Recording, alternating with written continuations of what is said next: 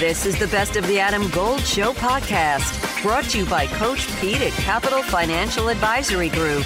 Visit us at capitalfinancialusa.com. All right, sir. Your thoughts on the new blue blood, UConn's fifth national championship. What do you think?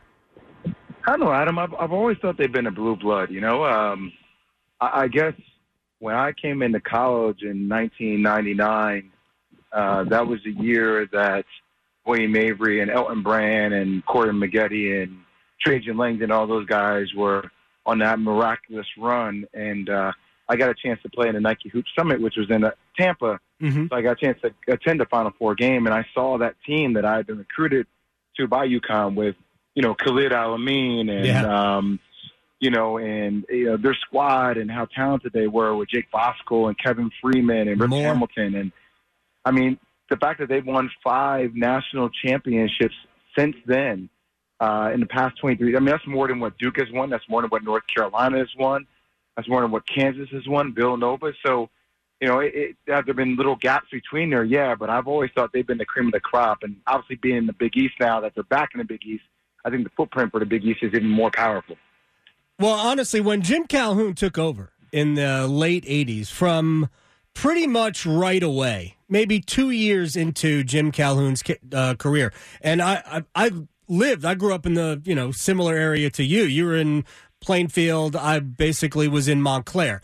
Um, so I'm from that area, and I grew up watching Big East basketball. They were good going back to like the early 90s. So it's it's not just from the time they won the title. We don't start the era in 99. It starts probably, you know, in like 1990. They've been good. Way This, this yeah. is like 40 some odd almost 40 years of of basketball excellence. So I agree they are a blue blood. They belong uh, because eras change anyway, but they belong with the best of all time based on what they've done. Not only that, but three different coaches uh, is Exactly. just absolutely incredible. Your thoughts on Danny Hurley and what he has, not only what he has done, but what he is as a coach? You know, I Danny to me is I've, known Danny since the St. Anthony days. You know, I I, I kind of grew up. I have a picture. I was laughing with the guys. I just saw Seth Greenberg. I, I had a picture at home of myself with Danny and Bobby Hurley when I was seven years old at the Pocono Invitational Camp when they were both in college, right? And I remember I did a, a range drill, and my range, I, I got hot for some reason, Adam. And you know, Danny's range went back to like the NBA three point line. Bobby went like a step behind the NBA three point line. I found myself at half court keeping it up because that's what my range was, right? And we kind of laughed at that picture, all of us together, all of us being from Jersey, obviously. Bobby and I playing at Duke, and you know, uh, Danny obviously, you know, playing at Rutgers. And the thing that's been crazy about it is he, he's always been like the third child. You know, everybody spoke about Bob Hurley Sr., Hall of Famer, one of the best coaches high school basketball has ever seen. Bobby went on to be two-time, you know, uh, NCAA champion, and a high draft pick, and obviously had an injury. And Dan has just been the guy that's been grinding it out. You know, St. Benedict's and Mhm. you know, uh, obviously Wagner College and URI, and you know, very very passionate. And to to see him at this point now, where he's learned so much about himself, but to see him finally be recognized as not one of the guys, but the guy for his family, uh, it just sent chills down my spine last night because I I know how hard he's worked for it and uh, how much he's put into it, and just watching the relationship to me, also Adam, like I love that kind of stuff. Like that is Jersey City style basketball, in your face, passionate, you know, pushing you to the limits, holding you accountable. And that's what Dan Hurley truly epitomizes to me as a coach. You know, It's funny. Um, I'm going to draw a comparison to uh, to Jeff Capel here. I've always thought that Jeff was basically his from his dad's coaching tree, even though he obviously coached with Coach K. Um, I've always thought that the real influence for Jeff, and obviously there's obviously a lot of influence from uh, from Mike Krzyzewski, but uh, it really is an extension of the way his dad coached. And in a way, I think Danny is kind of an extension, maybe a calmer version of the way his dad coached. Agreed. Agreed. I, I, calmer can be questionable. well, he's calm now. He, he he seemed calm. Well, I guess when you're winning every game by double digits, I guess you could be calm. But he's. I think he made an effort to become calmer. I mean, he had a scowl on his face last night when they're uh, three minutes left to go in the game and they're up 13. I'm like, Danny, you're about to win the game, but like that's also who this guy is, right? It doesn't matter if they're up 20 or if they're up by three or if they're down by 10.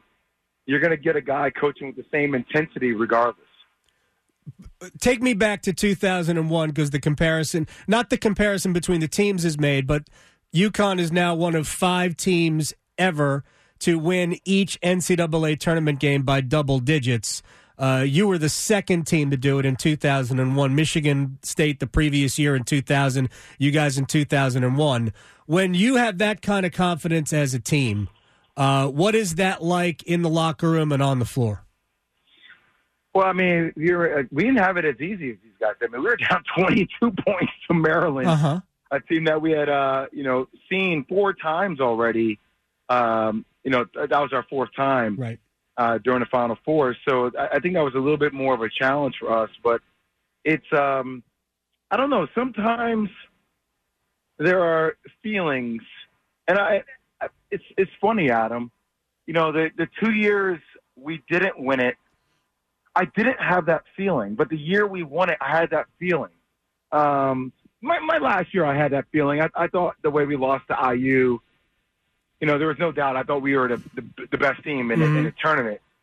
But I don't know. My, my sophomore year just felt as if we had something special and different. Now, you never know if that is truly going to culminate to winning six games in a row, right? right. How difficult that is in these one game tournaments. Um, but there is a sensation of, at our best, there's nothing anybody can do, you know. And I, and I think that's what we kind of saw with UConn last night. Like, as much as we respected San Diego State, like you couldn't tell me like from a like a raw eye perspective that if UConn played at their best, they were better than San Diego State, and there's nothing that yeah. San Diego State could do about it. Nothing. You know, uh, and uh, that's that's the feeling that I've gotten watching them compete through the road they've taken to, to win the whole thing over the last couple of weeks. San Diego State made their first three shots, and I guess four of their first five, and then went 10 some minutes before their next field goal. That was pretty much the game right there. You know what I what we didn't see though, we didn't have is this constant discussion about uh, being disrespectful and taunting and the John Cena I can't see how silly of a of a why we know why it happens because people took to t- social media and didn't like Angel Reese uh, being uh, you know taunting, trash talking at the end of the game, and even if it did maybe get a little bit more because she kind of got up in uh, Caitlin Clark's face a little bit, I still don't care. I still think it's just fine, and she taunts you know, Clark taunts also. Um, I, I hated that that was the conversation after the game, not that we just watched a phenomenal basketball game played by great players. Yeah, I, I think the um, the latter of what you just made mention was what I want the takeaway to be. But I, I, I will say this, Adam. Adam Gold in studio with my man, Coach Pete D'Arruda, Capital Financial Advisory Group. Oh, I was on your website, and I love the term financial termites because there are always things eating at your money that you can't see. So you don't want financial termites. Termites in the financial world are risk, fees, unnecessary commissions. All the bad things that we see and we hear about on TV are happening many times inside your portfolio you don't see. So you need a financial exterminator. Well, for the next 10 of you who call, we'll put together for you your very own total retirement plan at no cost. Call 888 843 0013 or text Adam to 600 700. Adam Gold is a paid spokesman. Investment advisory services offered by Capital Financial Advisory Group, a North Carolina registered investment advisor. What a place we are in. You know, uh, today we've had multiple conversations around whether Caitlin Clark and Iowa uh, should attend the White House right. because Joe Biden floated it out there. And I said, you know what? I hope Caitlin Clark gracefully uh, declines.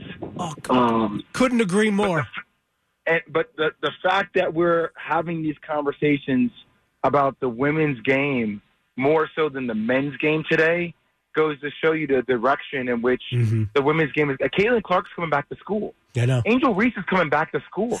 Paige Bueckers is coming back for UConn.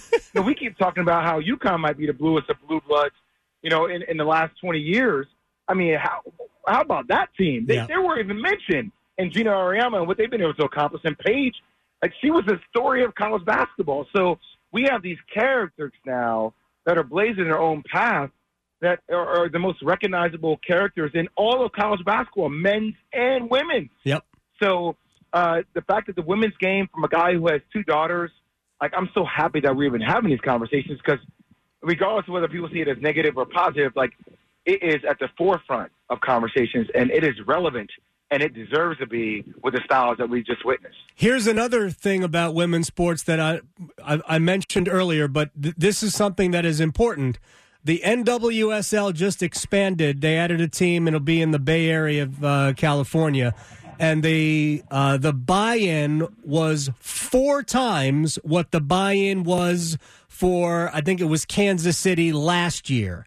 Uh, Fifty-three million dollar is the buy-in uh, there, and it was just over, I think, thirteen million uh, to get Kansas City a year ago. That's the explosion of women's sports. The women's Euro did it. Nine point nine million people watched the. Uh, the championship game Sunday night, which was more than the average of Thursday night football, NFL football on Amazon Prime.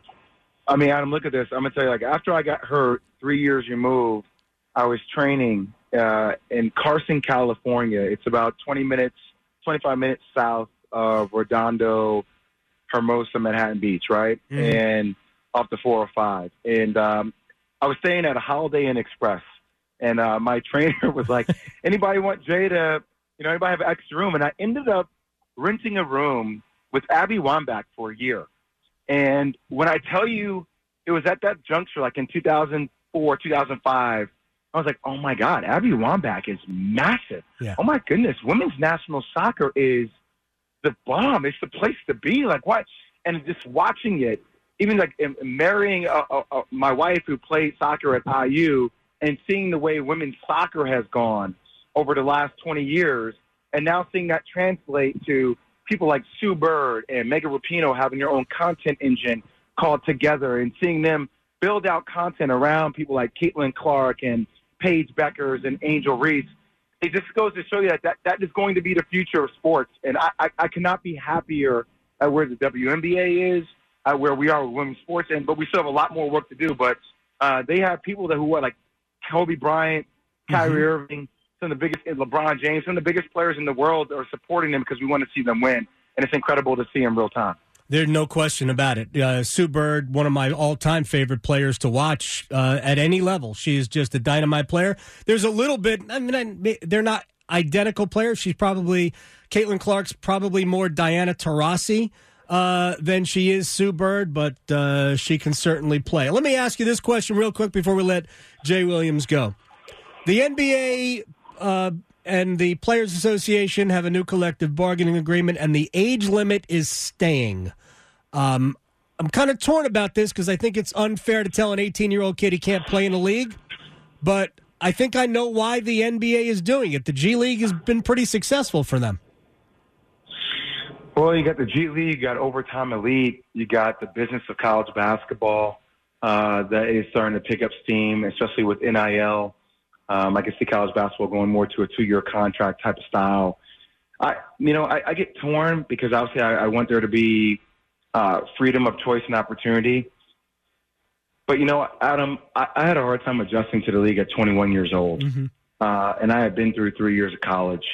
There is um, there is a lifestyle, and there are a set of challenges that I think it's very difficult for young people to manage and handle. Um, and when you're talking about young people who are impressionable, uh, I used to be adamantly against that. But I find myself as I get older spending a lot more time with young people, seeing the challenges that they have as they're trying to build their brands, as they're trying to deal with social media, as they try to deal with a sense of self and responsibility to make the right decisions. Um, that it's really, really difficult to live in the public eye. So uh, there, there's a major part of me that is starting to say, yeah, it, I, I agree to a degree with what the NBA is doing um, because I think that world is something that people say, yeah, everybody should have the right. But when you get there, man, um, it's a tough place to find a sense of self when you are somebody when you're not really prepared to be somebody. As much as we applaud the uh, the stories of success, there are five or six other stories of failures that we don't mention or we don't talk about. Uh, so I, I I hear what you're saying, but I'm also like leaning more towards the league and their decision to do that. Yeah, no, look, it's it's good for business to have uh, more mature players, better players. Uh, not to mention that they're they become ready-made stars uh, when they're there. The longer they spend time uh, in a different realm, uh, they become ready-made stars. I think there's a business aspect of this, and there is a uh, uh, you know a growing up process. Even though, again, I, I lean towards freedom. I think as you do, but I totally understand why the NBA is doing this. All right, safe trip back from Houston. Did you know that your unused medications could end up in the wrong hands? It's important to keep your medication secure in a locked location, such as a locking box or locking cabinet. When it's time to dispose of them, safety and properly dispose of old, expired, or unused meds by using an at home disposal product or a medication disposal box in your community. Don't miss out on medication takeback events happening near you. Don't let anyone take what's yours. Lock your meds. Be aware. Don't share. Learn more at lockyourmeds.org/nc.